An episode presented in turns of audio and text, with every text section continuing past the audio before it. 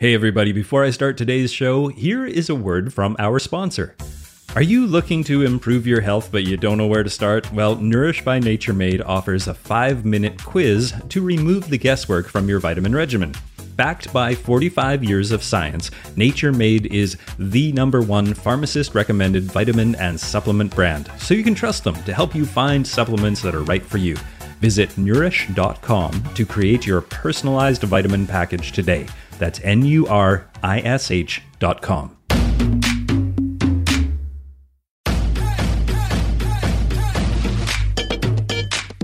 Welcome to the Get Fit Guys quick and dirty tips to slim down and shape up. Ladies, today's article is for any of you who have ever had a baby or ever planned to lovingly swaddle a tiny bundle of joy and still be able to zip up your pre pregnancy jeans at some point. That's right, you're about to learn how to lose weight after pregnancy. As a father of twin boys and as a personal trainer to countless women, both before, during, and after pregnancy, I know this is a necessary topic. Gentlemen, I'd encourage you to listen in because unless you live on a deserted island or a country with very strict birth control, I guarantee you have a mother, wife, girlfriend, sister, daughter, or an acquaintance who could probably benefit from this advice. Besides, I'm not entirely sexist. The next Get Fit Guy newsletter will teach you how to get rid of man boobs. It should be, of course, extremely obvious that you're going to gain weight while you are pregnant. It takes nine months to put the weight on, so no matter what the paparazzi may suggest, even if you're a celebrity with magical weight loss superpowers, it's still going to take a bit of time to lose weight after childbirth. If you allow for four to six weeks of relatively light post childbirth activity, a realistic time frame to lose the pounds you gained during pregnancy is six to eight months. So with that reality check, here are your quick and dirty tips for how to lose weight after childbirth. Tip number one breastfeed. Breastfeeding requires an extra 500 calories a day and will help you to burn through the excess energy that your body naturally stored to nourish a baby. Caloric restriction and strict dieting should not be done during breastfeeding, and losing more than 2 pounds a week is especially dangerous for your baby if you are breastfeeding. But you can exercise while you're breastfeeding, and 30 to 90 minutes of daily physical activity will not affect milk production, as long as you're consuming adequate calories, which leads me to my next tip stay physically active. Later in this episode, I'll give you a sample workout plan as well as guidelines about exercise risks after childbirth. Exercise will not only help with weight loss, but will also help you avoid the excessive stress buildup that comes with being a new mom. Tip number three, use nutrition strategies. If you maintain the habit of eating extra calories you consume during pregnancy, it will severely slow weight loss. So no matter how hard you exercise, follow these four strategies to significantly help on the nutrition front. Number one, Stay hydrated by trying to drink a bottle of water every couple hours, which will keep you from soft drinks and juices. If you need flavor in the water, add a little lemon juice or stevia.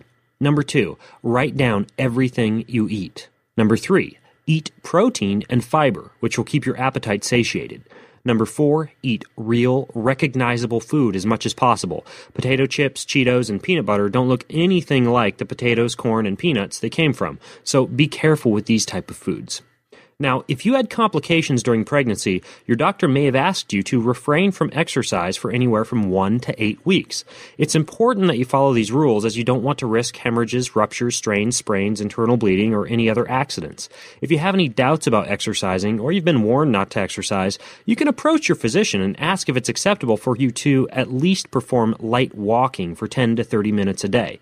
If the answer is yes, then the fresh air and sunshine will be good for you and your baby and will also make exercise exercise and weight loss easier when the time comes. You may have also been told or found that you have an overly stretched abdominal wall or a large gap between your abdominal muscles. This is called rectus abdominis and it's fairly common. If this is the case, you'll need to be careful with exercises that directly strain your abdominal wall, especially movements like weighted crunches, front planks, leg lifts, sit ups, and heavy lifting. Instead, you should stick to core exercises such as those I mentioned in the exercise plan at the end of this episode. Finally, due to the production of a hormone called relaxin, your ligaments become far more flexible during pregnancy and stay that way for a few months after childbirth. So you need to be careful with impact based exercise, heavy weights, and quick changes of direction. Loose ligaments allow your joints to move through a greater range of motion, which is wonderful when you have to push out a baby, but not so convenient when you twist an ankle while running. I want to tell you about today's sponsor, the FitTrack Dara Smart Scale. FitTrack gives you in depth insights on your fitness progress to help you reach your goals. The Dara Smart Scale measures 17 health metrics, including BMI, hydration, muscle mass, and a whole lot more, and it syncs with the free FitTrack app. So, all your health insights are available, well, wherever you are. And the scale takes up to eight different users, which is something I really like about FitTrack because, well, I don't live alone and it's really nice to have those insights available to everybody in the house.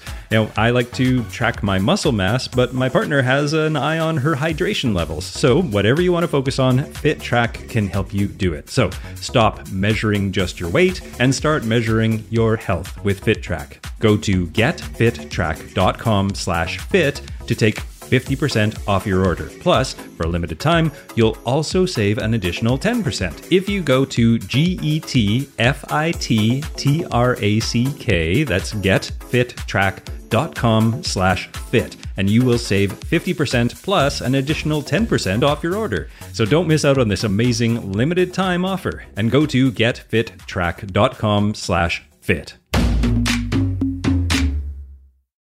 The perfect post pregnancy exercise plan should include an introductory phase of four to eight weeks of non impact cardio and controlled abdominal strengthening, along with a full body weight training routine. If you listen to the episode, What is the Best Workout for Fat Loss, you'll learn why the weight training isn't just for toning, but it's for weight loss as well.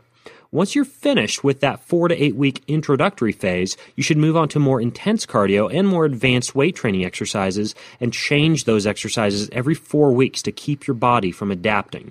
So, here's what the first four to eight week post pregnancy phase would look like Monday.